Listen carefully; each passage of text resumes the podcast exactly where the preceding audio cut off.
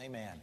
I've been ministering on healing, and I believe that a lot of people have been getting set free. We've had some tremendous testimonies, some great things happening. Uh, Melinda shared with us last night about uh, one of our prayer ministers that prayed with a person with Parkinson's, and the person with Parkinson's was what? Running or walking around here, and, and awesome things happening, and we've been seeing great things happen.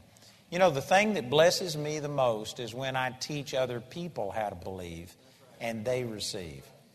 Because I, I don't I don't know if I don't know if this is um, natural because I'm getting older. I don't know if it's because I've grown in the Lord or what. But you know what? I'm just realizing that uh, you know I've got an end to my course. I'm not going to be here forever, and we've got to teach other people how to believe. You can't build things all around yourself. We've got to get other people. And this is the whole point behind our Bible schools is trying to train up faithful men and women who will be able to teach others. So right now, the thing that really excites me isn't when I pray for a person and see them healed, although I still love to see that. I love to see other people get hold of the truth.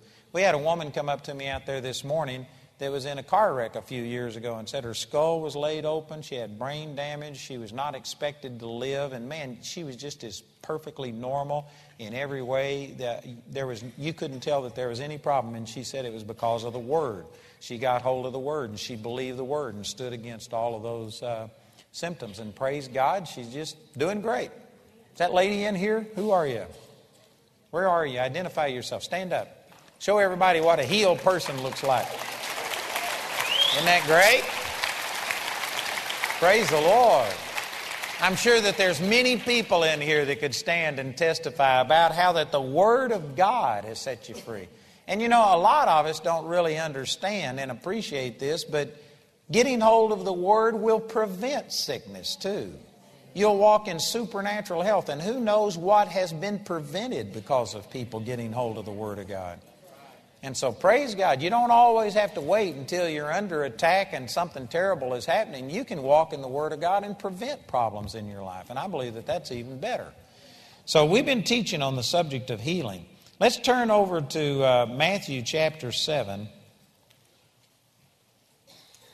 And I want to share some things with you this morning that this is one of the most important things that the Lord's ever spoken to me about any area but specifically about healing. Of course, I say that about a lot of stuff.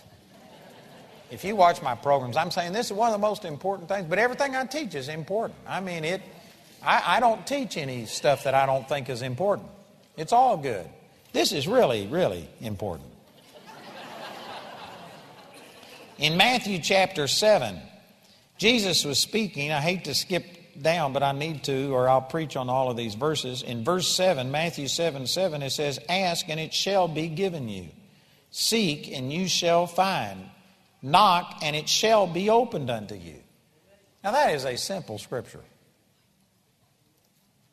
If you seek, you find. If you knock, it's, it's opened unto you. It's promising us results. And yet, I bet you that every person in here at some time or another has asked, and you didn't receive. You've sought and you didn't find. You've knocked and it wasn't open unto you. So immediately this produces a conflict. Here's what the Word says, here's the promise of God, and here's results. How do you reconcile the two? And religion has gone to great expense or expense to uh, try and explain this away and say, well, this means you have to keep on asking and keep on knocking and keep on seeking. And, you, and it's talking about perseverance. And they'll couple this with uh, Luke chapter 11 and some other things. I'm not going to take time to turn over there. Or they'll say sometimes God says no. And he doesn't answer every person. And yet, the very next verse, verse 8 says, Everyone that asketh receiveth, and he that seeketh findeth, and to him that knocketh it shall be open. Really, there is no good way around this scripture. This scripture is promising you results. If you seek, you find. If you ask, it's given to you. If you knock, it's opened unto you. And this isn't just for a few people, it's everyone that asks receives. And yet, here again is this same problem. Here's the promise of God, but here's our results. How do you harmonize the two? And this is what I want to share with you this morning. If you can understand this, it will really, really help you to understand what's going on in between when you say amen and there it is. And most people don't have a concept uh, that there is a spiritual world that exists. They, ha- they don't have a concept that there is any such thing as time or distance with God. You'll often hear people, I mentioned this last night, but there's a lot of uh, theologians that will sit there and say there is no such thing as time or distance, and they come up with these concepts about God that if you go to Scripture, it doesn't fit. It doesn't fit what's recorded. I'm going to show you some things that will challenge some of your theological concepts uh, today. But people just think that if God wanted to heal a person, if God wanted to set you free, then boom, just like that, it's done. There are no such thing as time restrictions, anything on God. That is not what the Word of God teaches. There is a time in between when God moves and when you see a physical manifestation of what God does. Now, it can be a very short period of time that looks like it's nearly instantaneous or uh, you know, miraculous like that, but there's many scriptural examples of God moving and releasing His power, and yet it takes a period of time before what God has done in the spiritual realm to come to pass in the physical realm. And most people don't understand this. So here's what I'm saying is that when you ask God does give. But whether or not you see what God has done manifest isn't an indication of whether or not God answered your prayer, but it's an indication of whether or not you were able to receive what God gave. God always gives, but there are things that can stop what God has in the pipeline for you from coming to pass, and most people don't understand this. They don't understand that we have authority over this. And so they just sit there and look at the results. And if the results aren't what they want, well, then they assume that God never moved. You know, on our program last week, I was using the example of, of a water faucet. And a person may want water out of that faucet. And they sit there and they, you could just stand there and put your cup under that faucet and just wait. And you could pray and you could call the uh, utilities company and says, Please, I need water. Please turn on this water. And you could sit there and you could die of thirst waiting on that water to come. And that water could only be inches away. The truth is that the utilities company has put the water into the pipes. It's right there, but there's something that you have to do. You have to turn that tap. You have to release what has been done. And when you turn the tap is not when all of a sudden the utility company rushes to supply you with water. The supply is already there. You just haven't learned how to appropriate it. You've got to learn that there is something you do that releases what the utilities company has already provided. Likewise, God has already provided your healing. He's already provided everything, but there's things that you can do that can either release it or hinder it. You can you could just barely open that tap and you could have a drop come out. You could open it a little bit more and have a little trickle come out. You could open it all the way and have a flood come out. And it's you that controls how much is coming out, not the utilities company. Likewise, people can receive instantaneous healings, people can receive gradual healings, people can get just a tiny drop of healing, and they wonder, why did God do this? And they just assume that the results is all because God caused this. That's no more true than the fact that some people get a lot of water, a little bit of water, uh, out of a tap because of the way that they control that tap. God doesn't control who gets healed. You do. That's better preaching than you're listening. Turn over to Daniel chapter 9. Let me show this to you out of Scripture. In Daniel chapter 9, In verses 1 through 3, Daniel began to start praying a prayer. He was seeking specifically wisdom or revelation about what Jeremiah had prophesied about there being 70 weeks to the Israelites' captivity, or 70 years. 70 years to their captivity. And he was asking God for revelation on what this meant. And in verse 3, Daniel chapter 9, verse 3 says, And I set my face unto the Lord God to seek by prayer and supplications with fasting and sackcloth and ashes. And I prayed unto the Lord my God and made my confession and said, and he begins to pray a prayer in verse 4. And if you read this, he's basically just saying, God, you're righteous, you're just, we forsook your covenant. Everything that we're getting is what we deserve, but I'm asking you for mercy. And he was just pleading with God for mercy upon the people. And he prays all the way down through verse 19. I'm not going to read all of those verses, but look in verse 19. He says, O Lord, hear. O Lord, forgive. O Lord, hearken and do. Defer not for thine own sake, O my God, and for the city and for thy people are called by thy name. And in verse 20, and while I was speaking and praying and confessing my sin and the sin of my people Israel, and presenting my supplication before the Lord my God for the holy mountain of my God. Yea, while I was speaking in prayer, even the man Gabriel, this is talking about the angel Gabriel, same one that appeared unto Zacharias and Mary. He says, Whom I had seen in the vision at the beginning, being caused to fly swiftly, touched me about the time of the evening oblation. And he informed me and talked with me and said, Oh, Daniel, I am now come forth to give thee skill and understanding. So here's Daniel praying for an answer to his prayer. And it says, while he was still speaking, if you were to read this prayer, it takes somewhere around three minutes to read this prayer. And so here he is, like three minutes into his prayer. While he was still praying, angel, an angel, Gabriel, shows up and begins to explain to him what he was praying about. Now that's awesome. That's what we all want. We want God to interrupt our prayer. And while we're still praying, here's our answer before we even say amen. That's what we would all love to have. But look at this, what Gabriel goes on to say in the very next verse. It says in verse 23 At the beginning of thy supplications, the commandment came forth, and I am come to give thee, uh, to show thee, for thou art greatly beloved. Therefore, understand the matter and consider the vision. So, Gabriel, when he appears, says, At the beginning of your supplication, God gave a command for Gabriel to come answer his prayer. Now, here, here's something that will mess with some people's theology. They think that if God does something, that there is no such thing as time or space with God, that if God does something instantly, it's done. This is a scriptural account of God commanding an angel to go answer a person's prayer, and it took approximately three minutes. He says, at the beginning of the supplication, God gave the command, and he didn't come until the end of the supplication. So it took about three minutes for Gabriel to show up.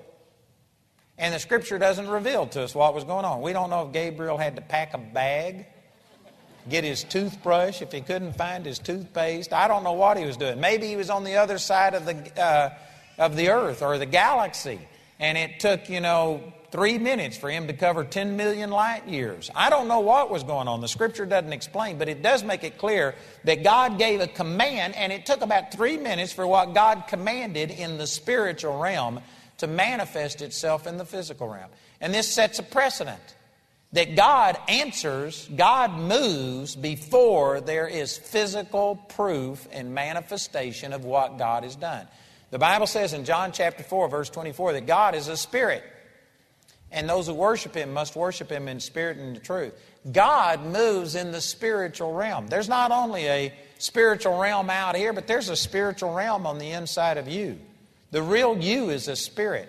And everything that God gives you, He gives it to you through the Spirit. Things don't come from the outside in, they come from the inside out. When you get healed, it isn't God's healing out there somewhere. That's the way it was in the Old Testament. But in the New Testament, God Himself lives on the inside of you. According to Ephesians 1 at 19, you have the same power that raised Christ from the dead dwelling in you. You don't need God to stretch forth His hand and come and touch this body and go and lay your hand upon this person. We have the supernatural healing power of God on the inside of us, and it just needs to be released out of us. There's a huge difference between those two. But God's power, He's in the spirit realm. And whether God's power and His reality ever manifest itself into the physical realm is not dependent upon God. It's dependent upon you. God is a spirit. God moves in the spirit realm. Whether His movement in the spiritual realm ever manifests itself in the physical realm is dependent upon what you do. You are the physical ones. You have to take by faith. Faith reaches over into the spiritual realm and takes what is spiritual and makes it physical. This is basically what uh, Hebrews chapter 11, verse 1 is saying. It says, uh, Now faith is the substance of things hoped for, the evidence of things not seen. The word substance means tangibility. You know, this has substance. Anything that you can touch is substance. Faith gives substance, tangibility of things not seen. Faith is the substance of things hoped for and the evidence of things not seen. If you were in a courtroom and you were producing evidence about something, you would have to show something tangible. You can't just say, well, uh, in the spirit, I feel like this. That's not evidence. Evidence is talking about something that is tangible. Faith gives tangibility to things. So, in a sense, it's like here's the spiritual world over here, and this is where God's power is. And faith is like the bridge that allows things that are in the spirit to come over here into the physical realm. And God can release healing. Matter of fact, He has put healing on the inside of every one of us. We have the same power that raised Christ from the dead dwelling on the inside of us. And yet, that power has to cross this bridge of faith before it can produce physical, tangible results. And the problem is, most of us are over here and we are only looking in the physical realm. And if the doctor doesn't confirm to us that we've been healed, then we can't believe that anything's happened. We don't understand that there's a spiritual world out here and there's things going on in the spiritual world and that God has placed supernatural healing power in our spiritual man. We only look at the physical world and examine the physical world. And if we can't see something in the physical, then we think that nothing has happened.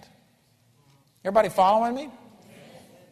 But here is an example of where God spoke and gave a command, and it took about three minutes from what from when God first answered the prayer for there to be any physical evidence that that prayer was answered.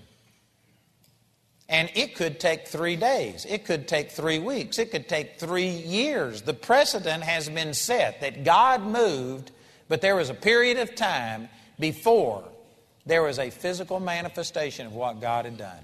And praise God, to Daniel's credit, he kept standing in faith and praying and believing that God was answering his prayer even when he couldn't see something that was happening.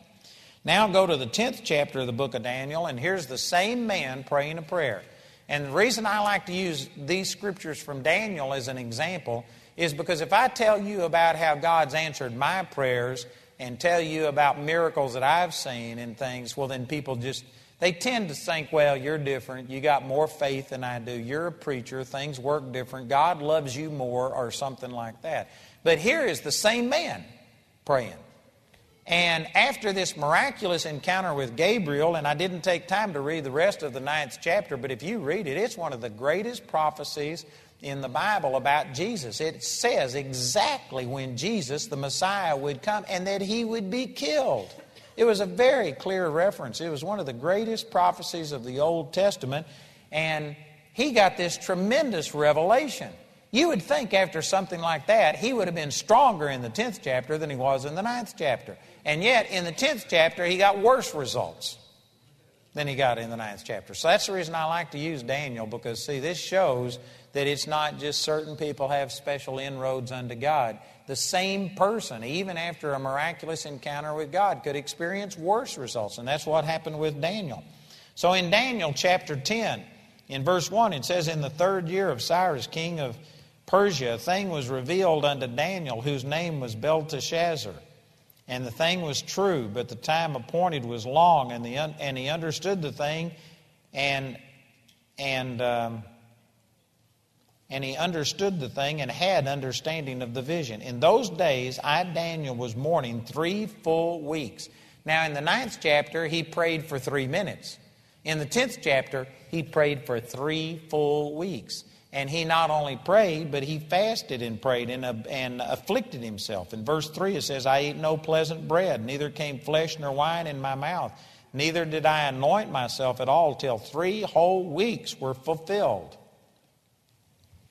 And so this time he prayed for 21 days, not three minutes, but 21 days. And I won't take time to read all of this, but in verse, let's go down to verse 10. It says, And behold, a hand touched me which set me upon my knees and upon the palms of my hands. And he said unto me, O Daniel, a man greatly beloved, understand the words that I speak unto thee, and stand upright, for unto thee am I now sent. And when he had spoken this word unto me, I stood trembling. So here's the same man praying. In the ninth chapter, it took three minutes and he had a miraculous answer. In the tenth chapter, it took three weeks. Has any that ever happened to any of you? That you've prayed and something seems to work just like that, and then you pray again, and if anything, you should have gotten better results, and yet it just seems like it drug on forever. Why is that? Why does God answer prayers sometimes in three minutes and sometimes in three weeks? See, the answer is he doesn't. Now, see, I, most of you, I could have taken a line of thinking right here that most of you would have just gone right with me, and I wonder why God answered that one prayer instantly and this other prayer took three weeks.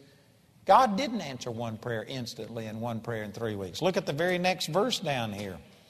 He said, uh, in verse 12, Then said he unto me, Fear not, Daniel, for from the first day that you did set your heart to understand and to chasten thyself before thy God, thy words were heard, and I am come for thy words.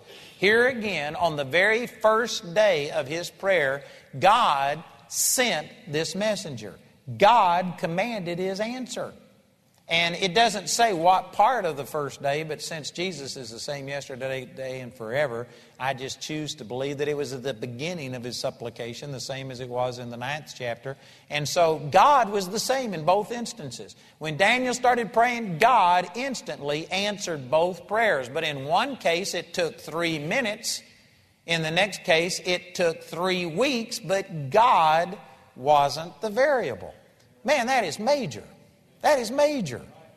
That is big. I don't know if you understand how big that is. But there are people that are sitting here and, God, why did you answer my prayer last week and it only took minutes? And this week I've been praying all week long and nothing's happened. And you immediately assume that because there isn't any physical manifestation, that God hasn't done anything.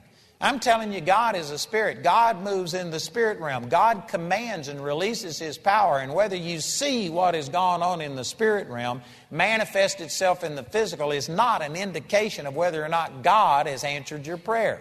The Bible shows us that when you ask, you receive. When you seek, you find. When you knock, it's opened unto you. God answers every prayer. God has never failed to answer any person's prayer. God has never failed to move. God always moves. It's like that water is always in the pipe, waiting on you just to turn the tap and release it and receive it. God has never failed to answer a single person's prayer for healing or for other things that are according to His Word. He has always given. But there are things that go on in the spiritual realm in between the time when God moves and when you see a physical manifestation that can short circuit, can stop the power of God, and you have to know what's going on and know how to deal with it. So here's what the messenger went on to say in Daniel chapter 10. Uh, let me read this again in verse 12. He said, Then said he unto me, Fear not, Daniel, for from the first day that you did set your heart to understand and to chasten thyself before thy God, thy words were heard, and I am come for thy words. But the prince of the kingdom of Persia, withstood me one and twenty days. That means that the battle was joined from the very beginning of this prayer, and Satan, the prince of kingdom of Persia, had withstood him for 21 days. This isn't physically talking about the man. I believe it's using it in the same way that Isaiah 14 and Ezekiel 24 did. It's talking about the demonic power. There are demonic powers that are assigned to locales, to certain nations, and to certain cities and things like this. And he had a demonic power that was in the spiritual realm fighting this messenger. Now, this brings some more questions up. And this is going to counter some of y'all's theology again. People think that if God wills something, it's just done, that nobody can withstand it. Here's an example of God sending a messenger and a demonic power withstood him for 21 days. There's people that don't understand that there is a war going on in the spiritual realm, and it can hinder things. You know, we live in a fallen world. To me, this is so clear. I just don't understand why people struggle with this. But we live in a fallen world. God does not control everything that goes on in this world.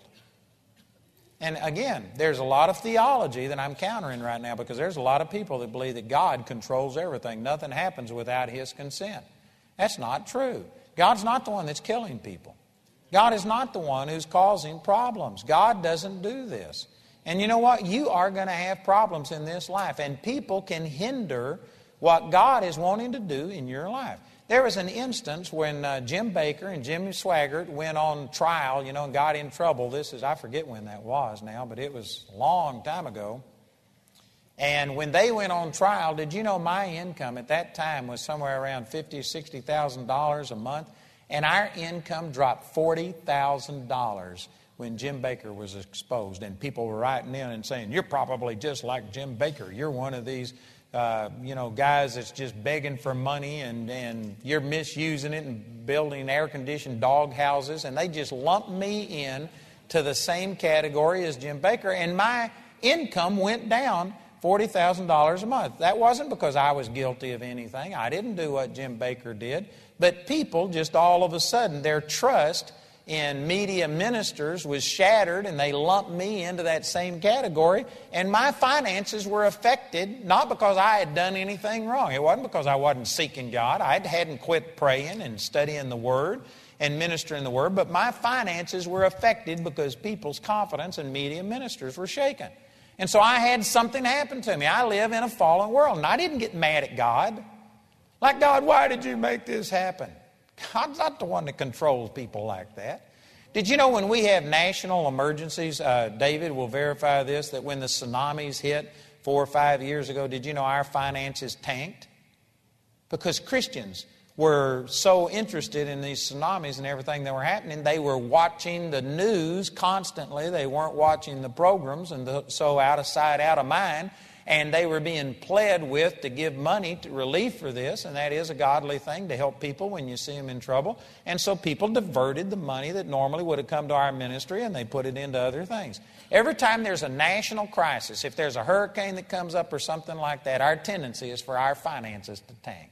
And it's not because God did it, it's because God influences people, but He doesn't control you, He doesn't make you give.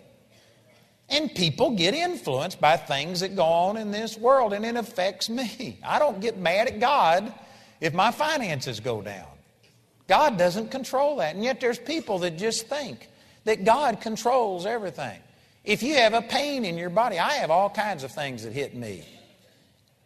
And you know what? I just believe God and speak to it and go on. And I don't sit there and think that something terrible has happened, that I'm, I'm guilty, that somehow or another I've done something terrible and this is why I've had this pain, this is why I had that happen. I just live in a fallen world and man, things happen to you. It's like walking through the barnyard. You're going to get some stuff on your boots, and that doesn't mean that you did anything bad. It just, you live in a fallen world, things are going to happen. I don't struggle with that. I don't know why so many people just automatically think that if something goes wrong, God, why did, why did God do this? Why did God allow this? We're the ones that started this world on a collision course. We're the ones that took our authority and empowered the devil. We're the ones that released sickness. We're the ones that released death. God doesn't control those things. Now, God's power, if we will cooperate with Him, can help us to overcome them and we can walk in victory. I'm not saying that we are just subject to whatever's going on, but I'm saying I don't have any problems with understanding that Satan is alive and that Satan is trying to hinder the things of God. That's not a problem to me. And in the spiritual realm, I know that when I pray, based on the scriptures, if I ask, I receive. If I seek, I find. God has given, God has released His power, God is faithful. But if I don't see an instant manifestation, I look at things like Daniel here and recognize that there could be a demonic hindrance. Satan can be fighting against that. If I pray for something and don't see a manifestation, I don't doubt God. You will doubt God if you don't understand that God doesn't just sovereignly control everything and that there is no such thing as opposition. And if God wills it, it just happens. There is no such thing as time or space with God. Those make great theological statements, but you can't prove it. God spoke to Gabriel, and it took him three minutes to get there, whatever was the problem. God spoke to this messenger in the 10th chapter, and it took 21 days because there was demonic opposition. What would have happened if Daniel would have quit praying? What would have happened if on the 20th day he'd have said, That's it?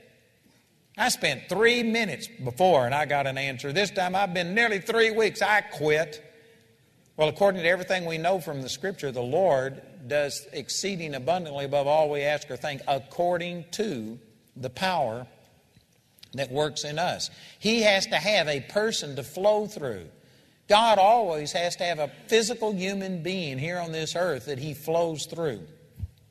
If Daniel would have quit praying on the 20th day, then even though that this battle had been raging and it was just about to be won, and the messenger was on the verge of breaking through, is from Daniel's perspective, nothing would have ever happened. He wouldn't have ever seen this. He wouldn't have got his message. And from his perspective, it would have looked like, well, God didn't even answer my prayer. When the truth was, God was answering his prayer. There was just demonic opposition, and he quit before he won. Likewise, brothers and sisters, every time you have ever prayed for anything, if you've prayed for healing, God has released healing power into you. But that doesn't mean it's just an automatically manifest. There is a devil out there who is fighting against this. And sometimes you have to stand and stand your ground and allow things to work out and allow the power of God to work and overcome these things. And many of us quit right before we break through. I can guarantee you there are some of you that quit while your answer was just about to break through. You missed it by seconds, you missed it by minutes. You missed it by days because you just quit and gave up because, after all, you didn't see anything in the physical, and if God wanted to, He could just do it. That's not what the Scripture teaches. Here's two examples I've given you of God speaking, and yet it took time. And in one case, there was a demonic messenger that stood against what God had commanded to happen and was fighting against it, and, and um, it hindered what God wanted to do. In the New Testament, Things are different for us. Now, there's still opposition and there's still the spiritual realm, and just because God moves doesn't mean that there's instant manifestation. But in the New Testament, we have authority over the devil. Daniel didn't have authority over the devil.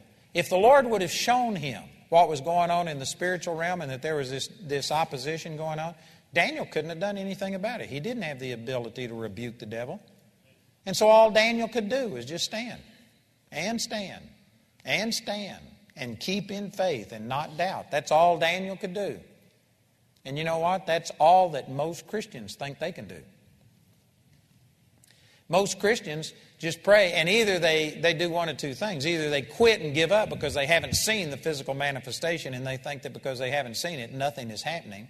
Or they will just stand and stand and continue to believe and basically win by default.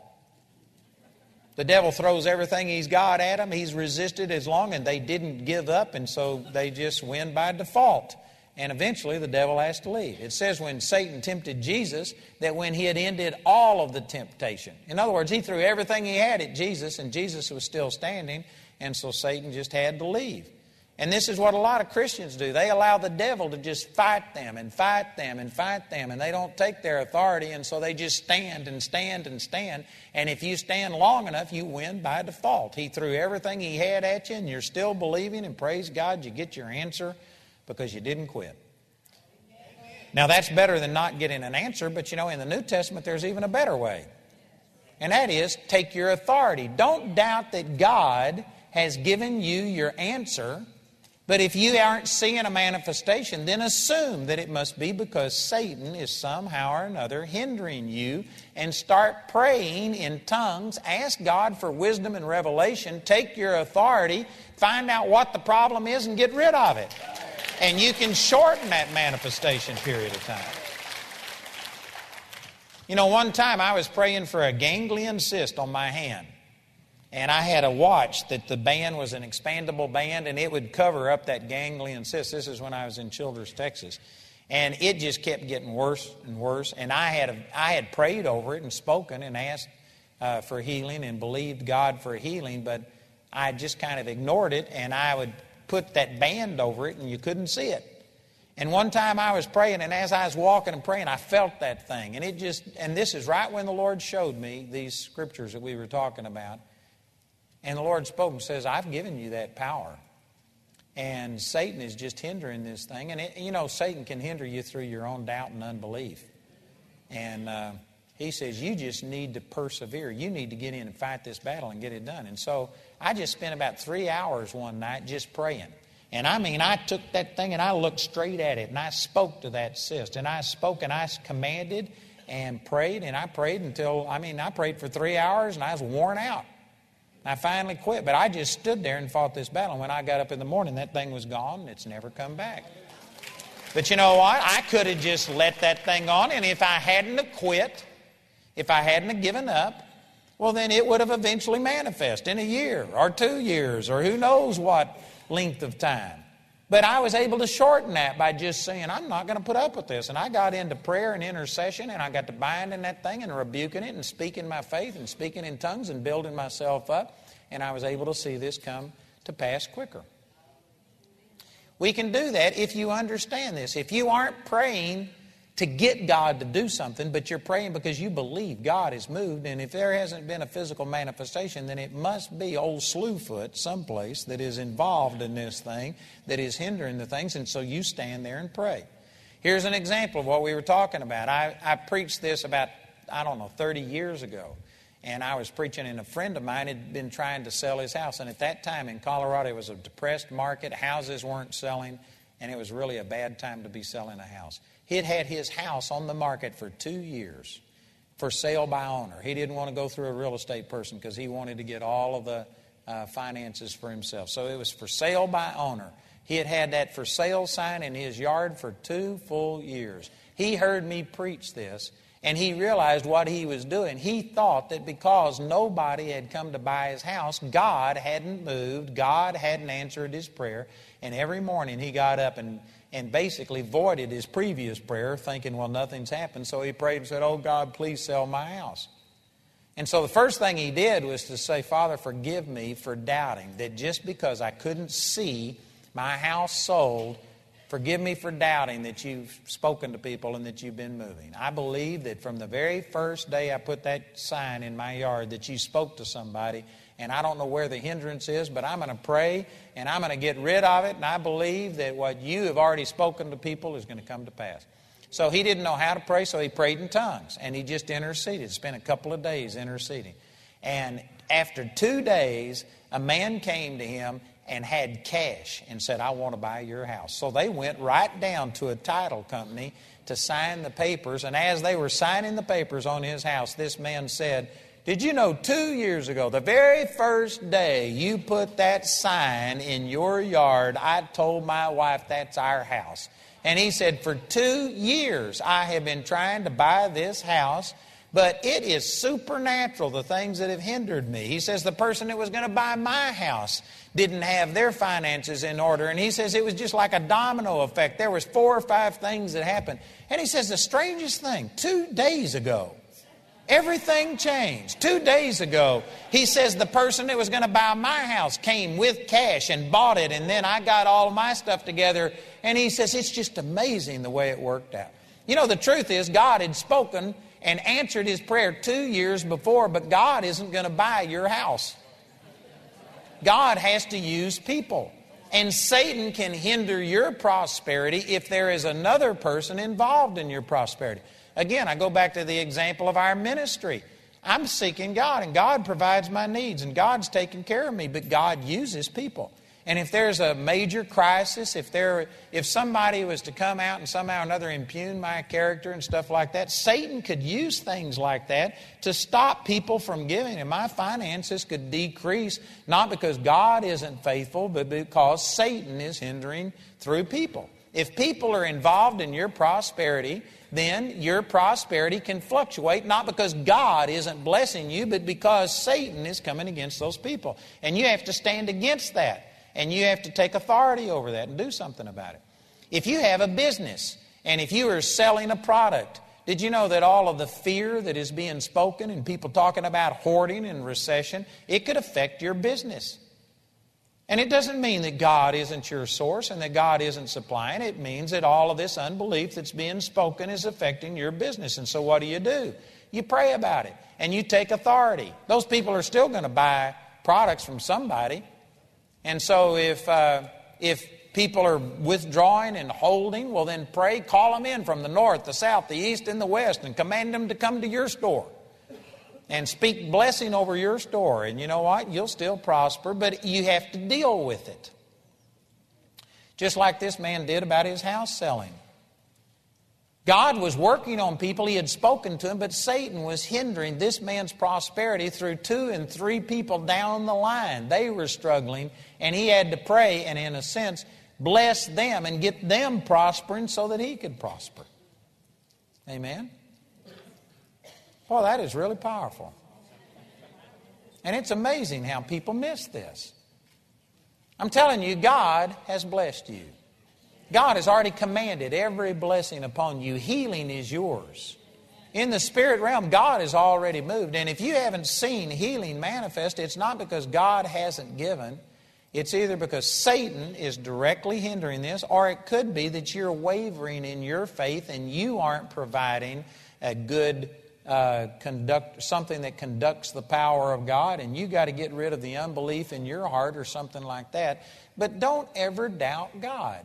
God always, always, always, always, always releases His power. God's will is always there, but that does not mean you are going to see a physical manifestation. You've got to deal with the hindrances, whether it's hindrances inside of you or hindrances outside of you because other people are involved in what you're praying for. Amen? This is one of the biggest one of the biggest mistakes that people make when you teach on healing and they get absolutely convinced that it's God's will to heal every single person. One of the first things they do is go out and they just start claiming well, you know, I'm claiming healing for my children. I'm claiming healing for my husband, wife, my wife, or whatever. And we are just speaking this, and we take it as if it's a personal thing. And because we're so strong in faith, we don't recognize that that other person has a part to play in receiving. And if they aren't believing, you can't get a person healed off of your faith completely. You can help a person. I, I liken it to this if a car is in neutral, I can push it. But if you put it in park or put your foot on the brake, I can't push it. I need at least minimum cooperation. Don't resist me. And if a person is just weak, well, then I can help them to get healed. But you know what? If a person is disbelieving, I can't overcome their unbelief.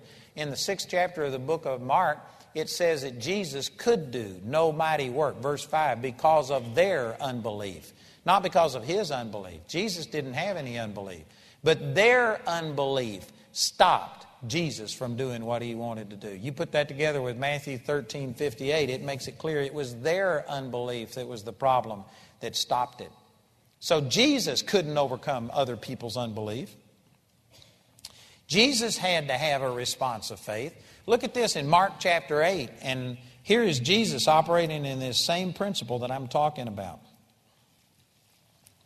In Mark chapter 8, and in verse 22, it says, And he come to Bethsaida, and they bring a blind man unto him, and besought him to touch him. And he took the blind man by the hand and led him out of the town. And when he had spit on his eyes and put his hands upon him, he asked him if he saw aught. And he looked up and said, I see men as trees walking.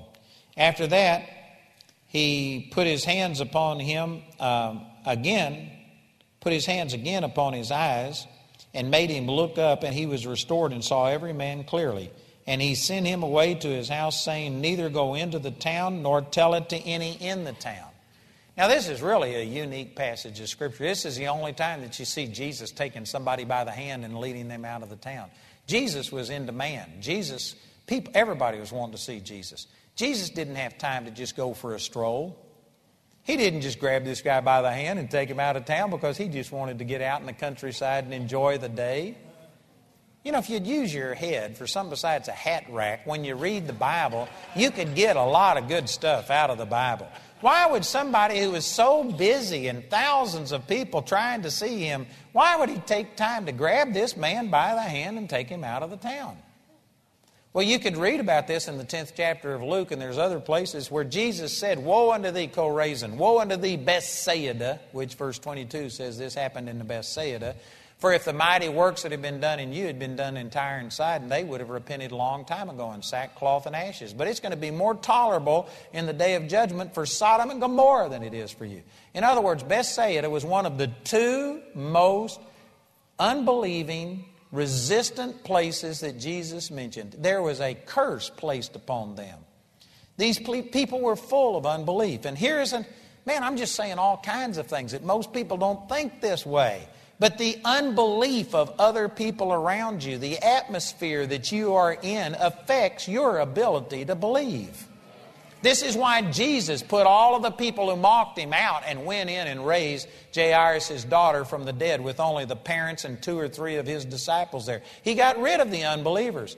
You can see the same thing happen with Peter. He got rid of everybody. Every person who raised a person from the dead sought seclusion because the unbelief of other people around you can affect your ability to function. And today we just live in a society that is full of unbelief. It is very ungodly, it is very antagonistic towards faith.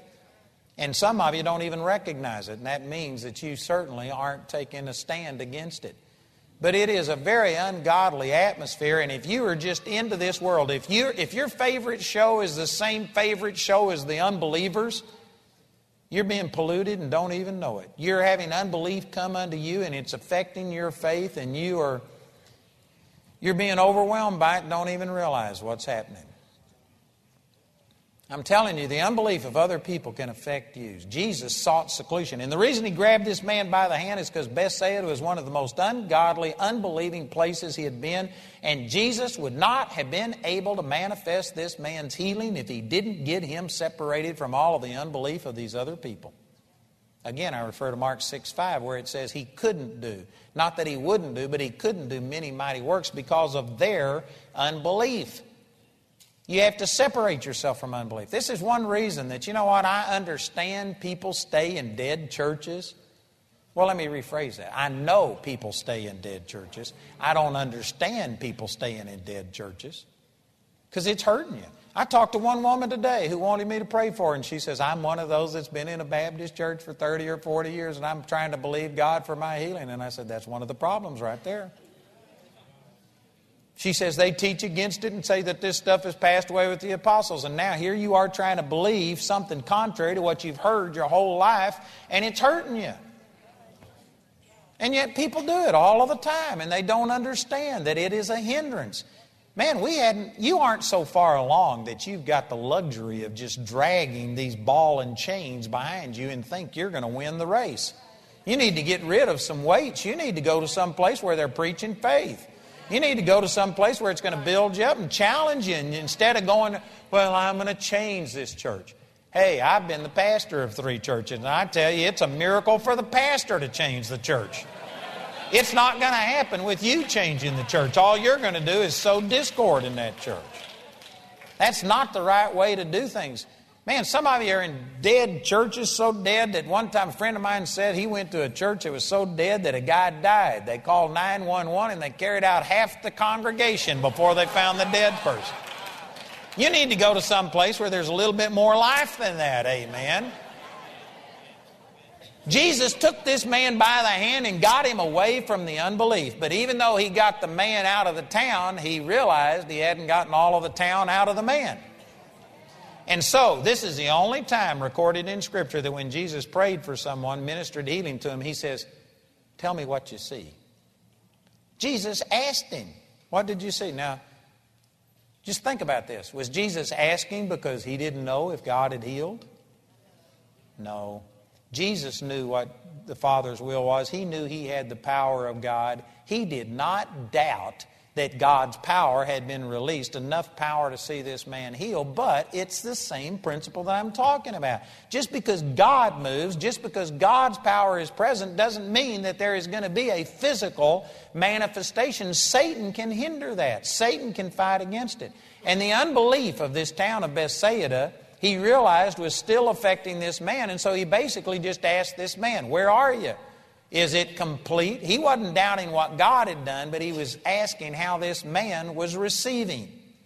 Boy, there is a powerful truth in that. And that shows that, see, when just because God moves doesn't mean that there's going to be total manifestation because it has to go through that person. And that person's unbelief and fear can negate what God is doing. So he asked this man, What, what do you see?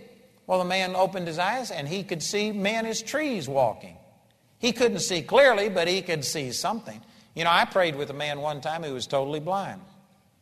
It's a long story, but my faith really wasn't up to him being healed. I tried to discourage him from, from praying because he had just gotten born again that night and he wanted to be healed. He was totally blind, had a stick out in front of him. And I was telling him, man, you need to just wait and you need to pray and you need to build your faith. And he basically said, What's the matter? Don't you believe God can heal me? so, kind of put me on the spot. And I said, okay, I'll pray for you. So I prayed for him and commanded his eyes to open. And I was getting ready to tell him, now look, if you don't see immediately, you know, the power. And he just started saying, he says, I can see the clock on the wall. And he could see the cord coming down. He couldn't see clearly, he couldn't read the clock. But he could tell that there was a clock on the wall, and he started seeing things. And I tell you what, even though that wasn't a perfect healing, he got everybody excited. People started standing and clapping and praising God. And I mean, just the fact that you could see a person who had been totally blind. I mean, his eyes were glazed over, he didn't have pupils. And he could instantly start seeing. That got people excited. My point is that when this man could see men as trees walking, Jesus prayed for him again. What was Jesus praying? Was he saying, was he saying something like, uh, well, it didn't work the first time, let's pray and see if God will do it the second time? No, just the fact that this man could see men as trees walking, you could tell that the power of God was there, but it just wasn't complete. The principle was that if Jesus would have just left this man alone and allowed him to go on, you know what? He eventually, if he wouldn't have quit believing, if he would have just stayed in his faith, he would have eventually seen the full manifestation. It's like speaking to that fig tree in Mark chapter 11. He cursed it, and it was the next day before it was totally dead. But it was dead the moment he spoke to it from the roots. It just took a time for that to manifest. If this man would have kept believing, he would have eventually have seen healing. But this man was struggling with unbelief. That's the reason that Jesus asked him this in the first time. There, this man was riddled with unbelief because he lived in an ungodly society. And so the Lord asked him, Is it complete? Not has God moved, but how are you receiving? And when the man was having trouble, Jesus prayed for him a second time with the logic that if you can stand one dose of the Holy Ghost, you can't withstand two. So he just gave him another shot of the Holy Ghost, and this time this man saw everybody clearly. And then he told him, he says, Don't go back into the town nor tell it to any in the town. Now think about this. This man lived in that town. He says, don't go back into the town. He says, basically, forsake your house. Walk away from your family. Walk away from your friends. Don't go back. This is severe. Why would God give an instruction like that? Because the unbelief of those people would have hindered him if they would have stayed in the town. And even though he got out of the town, he could tell that there was still some of the unbelief of that town left in this man. And if that man went back and plugged into these unbelieving people, he'd lose his healing. Jesus told the man in John chapter 5, Go and sin no more, lest a worse thing come upon you. And he had healed this man of being lame.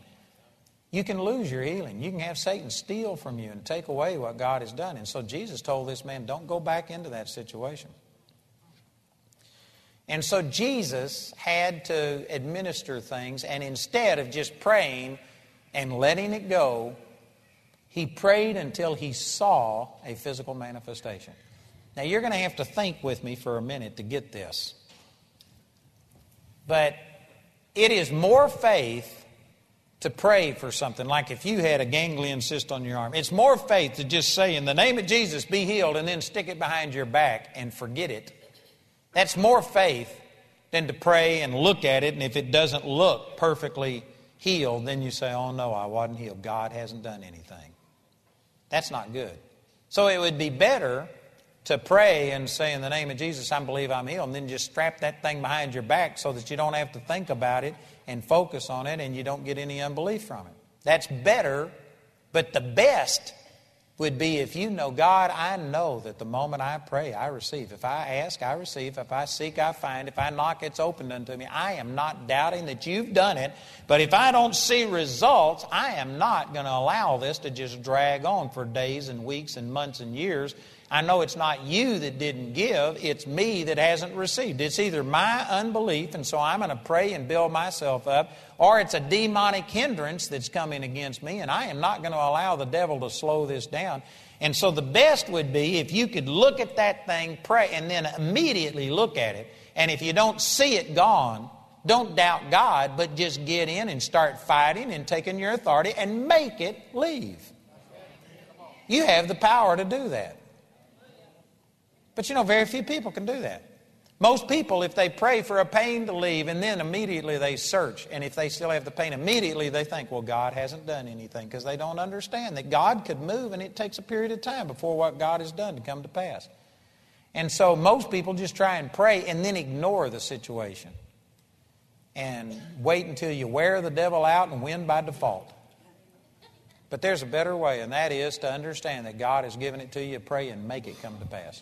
Let me give you one last example and I'll quit with this. But I taught on this in Childress, Texas.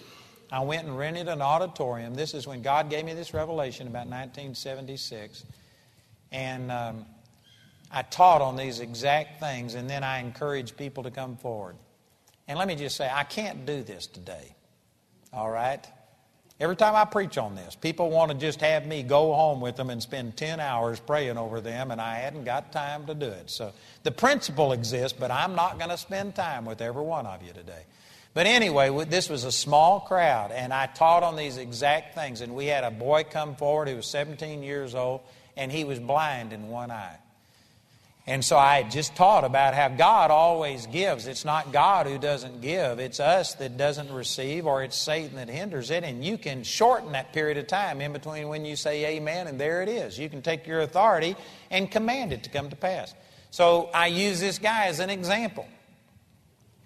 And I just prayed over him, commanded his eye to see, and then I asked him just what Jesus did. I said, Can you see? And I covered up his good eye and had him look out of his bad eye, and he couldn't even see light out of it. I had to turn his head towards my finger. I said, How many fingers do I have up? He couldn't even see it. I had to turn his head. He couldn't see a thing. And immediately, most of the people just moaned and groaned because they saw something contrary to what the Word says, and they just immediately thought, well, he's not healed. And so, what I did was dismiss the crowd. And I said, Those of you that struggle with this, just leave. We don't want any people around that don't believe. And I said, Those of you that believe, stand here. And if you've understood what I'm talking about, we're going to stand and pray until we see this manifestation of this. And so there was about 15 or 20 people standing around, and we prayed for this guy for nearly 30 minutes. And every five minutes, I'd stop. We were praying in tongues. I'd stop and I'd cover up his good eye and I'd say, How many fingers do I have up? And he couldn't even see my fingers. And I was just really struggling. I was saying, God, I know this is true. And I said, What's the hindrance?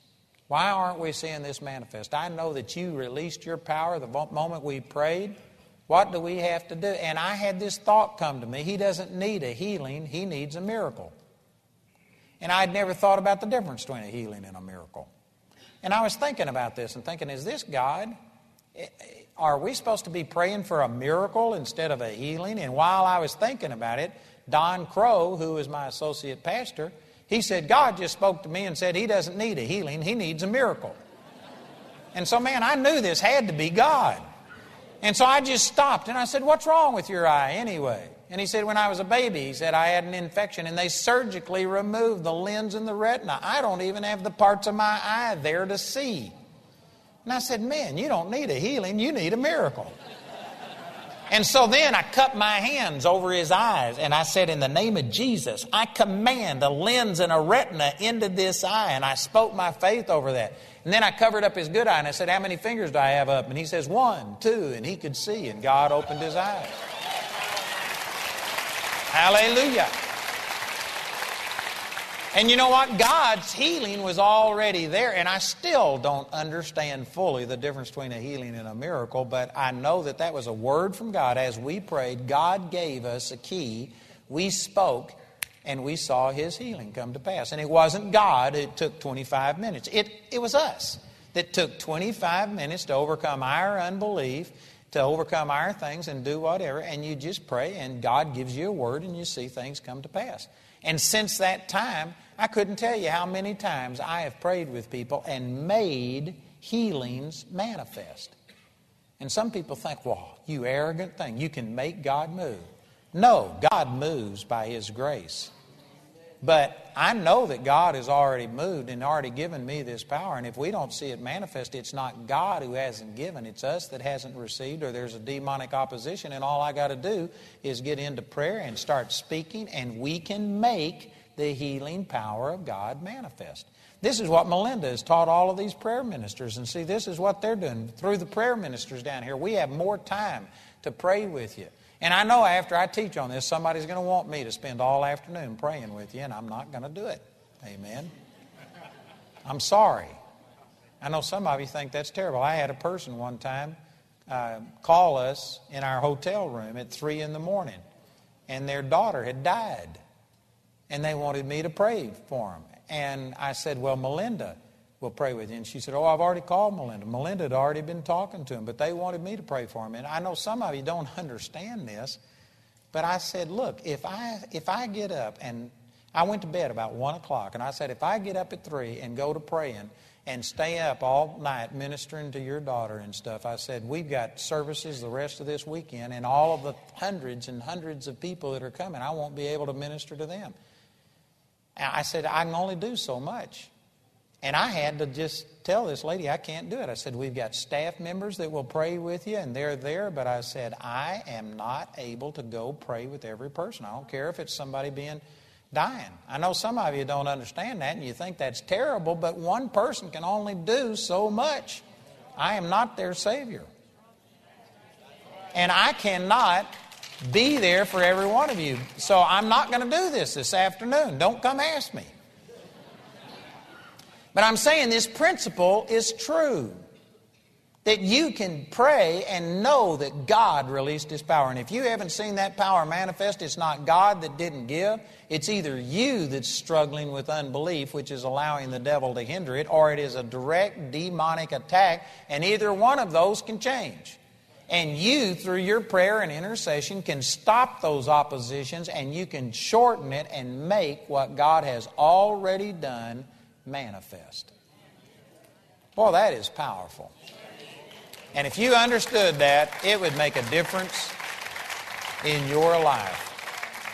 Amen? Oh, that's awesome. You know, if you aren't born again this morning, I want to give you an opportunity to receive salvation. And if you aren't baptized in the Holy Spirit, I want to give you an opportunity to receive that. But I, what I want to do first of all, let me do this. If you have understood, if the Holy Spirit spoke something to you today, and now you understand that just because you haven't seen something doesn't mean God didn't give. You now believe that God gave, and it's either just the devil that is hindering it, or it's your own unbelief or ignorance that was hindering it. And if you're ready now to take a stand and to build yourself up or to resist the devil, then I want to pray with you and help you to just manifest this healing. Once you get this idea, you can make what God has already given you manifest. And it's no longer you just asking God. You're ready. To, this lady's ready to receive. Amen. You know, if that's you, if you're ready, I want you just to stand right where you are, and I'm going to lead you in a prayer. And we're going to take our authority and we're going to see this power of God manifest. Praise the Lord. You know, if you understood what I was saying correctly, and this is a revelation to you, and now you're ready to stand, well, no wonder we've not seen greater manifestation. If there's this many people that haven't understood this and have just been waiting on God to do something instead of believing that God has done His part, now we need to take our position and make it come to pass. Father, I thank you for all of these people. Thank you for these truths. I believe that the Word of God has brought faith to us. Faith comes by hearing, and hearing by the Word of God. And I believe that your faith has risen up on the inside of us. Father, first of all, we repent for doubting that because we haven't seen something, for doubting that you've moved. Father, we now receive this truth and thank you that the moment we pray, from the first day, you sent the answer. That, Father, you answered our prayers. Thank you, Father, that you have been a faithful God and forgive us for doubting you and wavering on that. Now we confess that we believe we receive when we pray. When we prayed, you sent the answer. You've already commanded the messenger. The healing is already released. Father, we believe that it's ours. And now we take our authority, and in the name of Jesus, Satan, we command you to stop. We break these demonic things that have been hindering the manifestation of God's power in our life. Satan, we break your curse now in the name of the Lord Jesus. Amen. Boy, there's many of you right there that this was a demonic thing. Karen, that was demonic. It's broken. It's broken in the name of Jesus. We speak in Jesus' name that these demonic things are broken now in the name of the Lord Jesus. And Satan, you have no right, no power to hinder us. Thank you, Father. Thank you, Jesus. Boy, in the spirit realm, I see demons just fleeing out of this place. All kinds of demons leaving. Thank you, Jesus. And Father, if the problem is in us, if it's been our our wavering and us being occupied. Father, forgive us for letting this world and the culture that we live in pollute us with the unbelief and the lies and the doubt. Father, we repent of it. We turn from it. Father, we pray in tongues. We build ourselves up on our most holy faith, and we believe we are just going to stand and command all of these physical things in our body to manifest the healing power of God. Father, we thank you and we just drive a stake in the ground. And we are standing here and not giving up on the fact that you have already given, that you have already done it. And we refuse to go by what we see or feel. We believe that in the spirit realm, your power has been released, it's now flowing in us. Thank you, Jesus. Father, we thank you and we believe that from this time forth, our health springs forth speedily. And Father, we see quick manifestation. We thank you can we are shortening the time in between when we praise you for the complete physical manifestation of our healing. Thank you, Jesus. Oh, it's powerful anointing flowing. I believe that you receive. Let's just start praising God right now. Believe that you've received those things from God. Thank you, Jesus. Hallelujah. Well, that's awesome. I believe that many of you have already seen manifestation right now, and if it isn't complete, it's in the pipeline. You, you maintain this attitude of faith, and you're going to see physical manifestation, complete manifestation of what Jesus has already bought for you. Amen? Praise God. You can be seated. Is there anybody here who needs to be born again? If you aren't absolutely sure about your personal relationship with God, you need to be. It would be a shame to get your body healed and then go to hell. What a waste. Man, it's more important that you be born again. And if you are born again, then you need the baptism of the Holy Spirit. You are not going to be able to get into faith and stay in faith without the quickening power of the Holy Spirit. You need the power of the Holy Spirit. And there's many things that happen, but one of them is you get to speak in tongues. Speaking in tongues is a powerful thing. And when you speak in tongues, you know what? It's foolishness to your mind. It makes no sense. And most of us live in the natural realm and we're captivated. We're captive of the carnal, natural realm. And one of the ways you break free is, by, free is by speaking in tongues. It makes no sense to your brain. And for you to continue to speak in tongues for 30 minutes, an hour, two hours, you have to put your mind on the things of God. You have to get out of the flesh and into the spirit. It's just like flipping a switch that starts making you flow in the supernatural power of God. It's one of the greatest things you can do to make yourself sensitive to the things of God. So if you are born again, but if you don't have this baptism of the Holy Spirit and speak in tongues, you need to receive that. Is there anybody here that doesn't have that and you'd like to receive it? If that's you, I want you to raise your hand. Here's some people down here. Anybody else? Here's others. Quite a few of you. We've had, I don't know, but maybe 150 people receive the baptism of the Holy Spirit in three services. And praise God, there's still people here that would like to receive. You know, if you raised your hand, I'd like to ask you to get up out of your seat and come forward, and we want to pray with you right now and help you to receive. Just come forward right now and let us pray with you.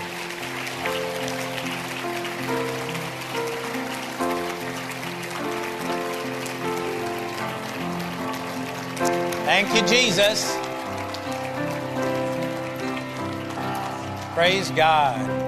Boy, this is going to change your life going to change you. You know, I'm going to minister to them, but let me say that if any of you want to go to that uh, Bible college meeting, they're probably going to be starting within the next two or three minutes. And so if you wanted to be involved in that Bible college meeting, please uh, go there. I think it's out and to the right. Is that correct? Anybody remember? Anyway, somebody out there will tell you where to go. It's right over this way. And you need to go check that out. That's very important. Man, this could change your life. You know what you're getting at these meetings is just about one thousandth of what you get in a Bible college. And just the fact that it's concentrated, you sit and let it soak, it makes a huge difference on your life. It will totally change this atmosphere of unbelief that most of us live in. It'll, it'll make a big difference. So if you're interested, please take advantage of that. The rest of you, I'm going to uh, be through in just a little bit. You won't miss much, amen. But it's important that you receive what God has for you. Is there anybody here who's not born again? Before you can receive the gift of the Holy Spirit, you have to first of all receive the giver of the Holy Spirit, which is Jesus. You must be born again. Is there anybody who's not sure that you're born again? Here's one right here. Praise God, brother. We're going to pray with you first, and then you receive the baptism of the Holy Spirit later. Anybody else?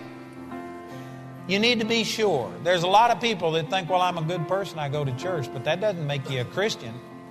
Sitting in a church doesn't make you a Christian any more than sitting in a garage makes you a car.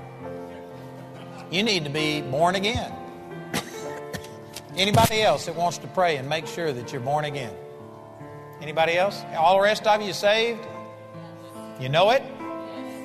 Amen. I'm not trying to talk you out of it, you just got to know it. Amen. Well, brother, we're going to pray with you first. The Bible says in Romans 10 9 that if you will confess with your mouth that Jesus is your Lord and believe in your heart that God raised him from the dead, you shall be saved. Jesus has already paid for your sins. He's already really forgiven your sins, but to receive it, you have to make him your Lord. That doesn't mean that you're saying, I'll never do anything wrong, because you can't keep that. But you're willing to make him the Lord of your life. You're willing to turn your life over. Are You willing to do that? I tell you what, I'm going to lead you in a prayer. I'd like everybody to pray with me so we, he won't feel like we're just all listening to him. And if you will say these words and mean them in your heart, it's not magic, but if you mean it in your heart, then you'll be born again. Is that a good deal? Awesome. Let's say this. Say, Father, I'm sorry for my sin. I believe Jesus died to forgive my sin. And I receive that forgiveness. Jesus, I make you my Lord. I believe that you are alive, that you now live in me. I am saved. I am forgiven. In Jesus' name. Amen. You believe that? Welcome to the family, brother. Awesome. That's awesome. You've just been totally changed on the inside. You know, you're still a man on the outside, but on the inside, you're a new creature. And you'll spend the rest of your life trying to figure out what's happened to you. That's awesome. Now, all of you here are born again, and you are all the temple of the Holy Spirit, is what the scripture says. So, God created you to be a temple for the Holy Spirit. That's what He created you for. You don't have to doubt, will He give me the Holy Spirit? That's what He made you for. He wants you to have the Holy Spirit more than you want to have Him. So, we don't have to beg. Some people teach that you got to have all sin out of your life and you got to be holy. And if you've got any problems, God won't fill you with the Holy Spirit. That's not true. If you could get holy without the Holy Spirit, you wouldn't need the Holy Spirit. The very fact that you have problems means you're a prime candidate for being filled with the Holy Spirit. So there's no unworthiness that's going to stop you from receiving. It's just a matter of you got to believe and believe that God wants you to have the Holy Spirit. So we're just going to pray a simple prayer. I'm not going to beg God, and we're going to believe that God fills you with the Holy Spirit. And then our prayer ministers are going to come up here and they're going to lay hands on you. Because the Bible says that when you lay hands on people, the Holy Spirit was actually released into their life. And so we're going to ask, they're going to lay hands and release this power and anointing of the Holy Spirit to come into your life. And then I want you to quit asking and just start thanking God that His Word's true. He said, If you, being evil, know how to give good gifts to your children, how much more will the Heavenly Father give the Holy Spirit to those who ask? So we're going to ask, and, and you just need to believe and start thanking Him that He gave you the Holy Spirit. I don't care what you feel like. I want you to take a step of faith and start thanking God for having the Holy Spirit. And then those of us that have the baptism of the Holy Spirit, we're going to start praying in tongues because the Bible says that when you pray in tongues, you're giving thanks. So we're going to start thanking God by speaking in tongues. And when we start speaking in tongues, you can speak with us. And I know some of you think, well, I don't know how to speak in tongues. What do I do? You can't talk in tongues with your mouth closed. You got to open your mouth. You can't, you got to make words. And some of you think, well, I don't know what to say. You know, I believe that God spoke through me today, but He didn't take my mouth and make it talk. I had to think of the words I spoke, but I believe that God inspired what I said. It's the same thing when you're praying in tongues. It's you that's speaking. The Bible says, Acts 2 4, they spoke with tongues as the Spirit gave them the utterance. Just as I believe God inspired what I spoke, but He didn't force me to speak it. God is going to inspire you to speak in tongues, but you have to speak. It's you that talks in tongues. So you've got to speak and just by faith believe that the Holy Spirit is inspiring it. And at first, you'll be shocked and wonder, is this really a real language and stuff? But I promise you, after you do it for a while, it'll just flow out of you and you'll realize that it's not you, it's the Holy Spirit that's giving you this ability. But uh, anyway, I've got more to share about it, but I, I've got a book that will explain it all to you, and I'll give that to you. But this is what we're going to do. And if you're ready, you can speak in tongues right now. Is that a good deal? Fair enough. Amen. I like that. So, everybody, the Bible says that believers will speak with new tongues. I want you to say, I'm a believer, and I will speak in tongues. Father, I thank you for all of these. Thank you that they are now born again, that in our spirit we are a temple for the Holy Spirit. You created us to fill with your power. So, Father, we welcome your Holy Spirit now. We open up the doors of this temple and we welcome you, Holy Spirit. Come into our life. Come fill us. Come live in us. Give us power. Quicken us. Father, we welcome you right now to release the power of your Holy Spirit in our lives. And we lay hands on them now in Jesus' name and say, Receive the Holy Spirit. We loose this power into you in Jesus' name. Holy Spirit, we believe that your power and anointing is flowing through every one of these right now in the mighty name of Jesus. Thank you, Father. Now, I want you to begin to start thanking God. Let's start thanking God out loud. You can thank Him in English if you want to, but thank Him that you are filled with the Holy Spirit. Thank you, Father, that your word's true. Thank you that I am now God possessed. Thank you that the power of the Holy Spirit now indwells me. Father, we thank you for it. Those of you that know how to pray in tongues, let's start praying in tongues right now. And those of you that came to receive, you pray in tongues with us right now. If you don't know what to say, you can try and say what the person behind you is saying, but your tongue is going to be different. It'll be unique to you. You can't say what they're saying, but once you start talking, don't quit.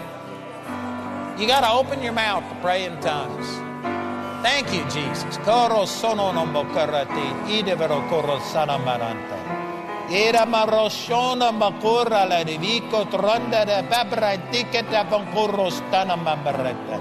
Joshua, that's the power of the Holy Ghost all over you, brother. Ora stona makatamba hiroshinda de sita le vekoro paparanta. Dindana makaro stono mokorola na makorola na bita le viko protomba. Boy, most of these are speaking in tongues. Speaking in tongues, isn't that awesome? You don't understand what you're saying, but man, your Father does. Your spirit is praying. Your spirit is bypassing all of the doubt and the unbelief that's in your brain. And you're talking straight out of your born again spirit. What's powerful?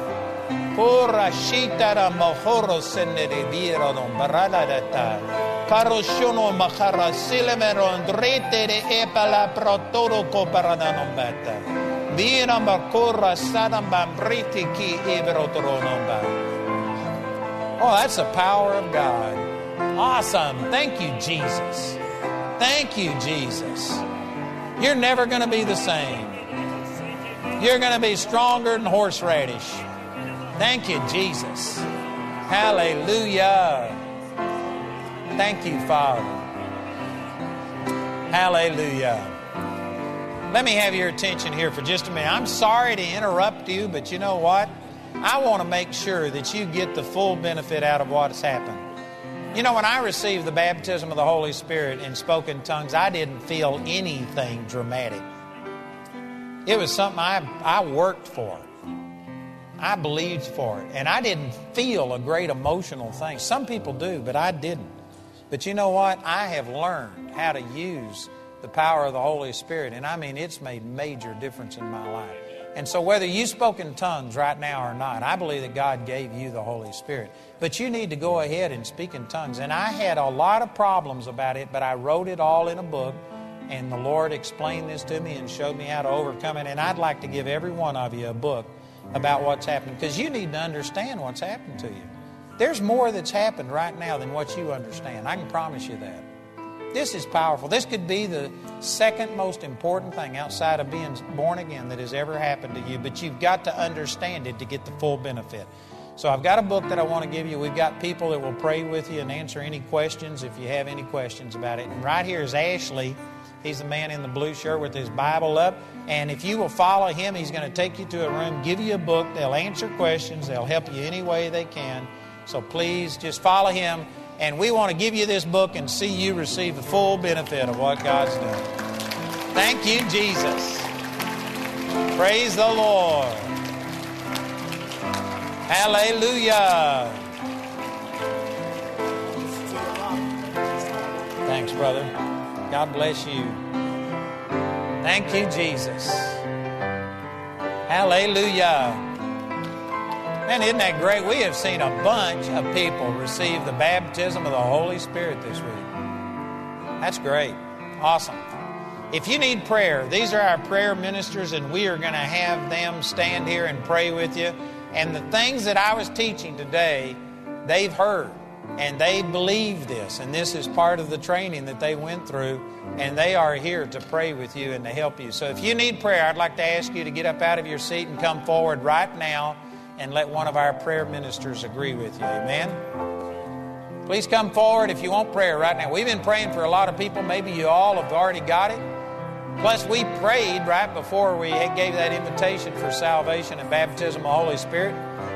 Maybe you've already got it, but if you need prayer, that's what we're here for. Just come and let somebody pray with you.